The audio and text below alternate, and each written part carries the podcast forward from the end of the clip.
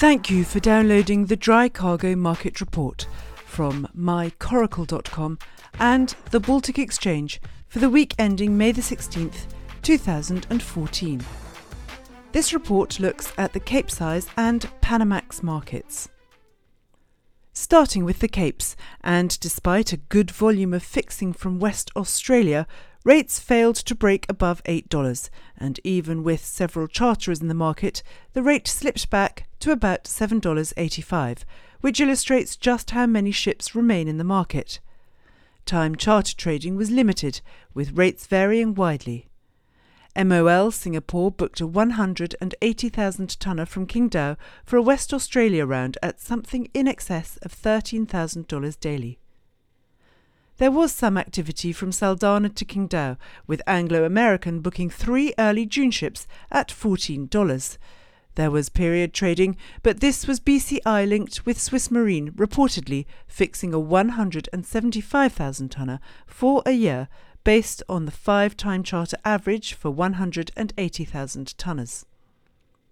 In the Atlantic, Bocimar remained in the market for tonnage on transatlantic rounds, but little fresh was reported fixed.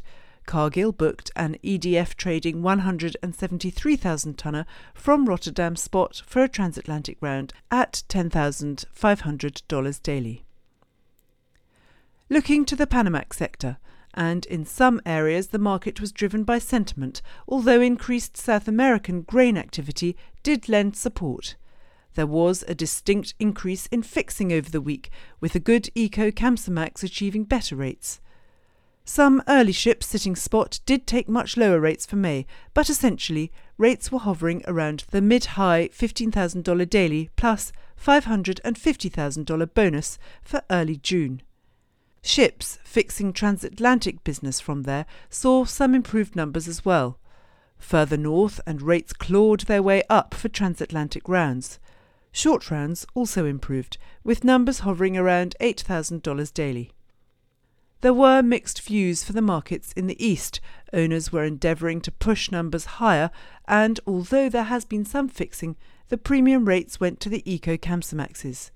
There has been a reasonable amount of Indonesian business, and there remained the hope that the current South America activity would continue and offer a diversion for some of the ships in the East.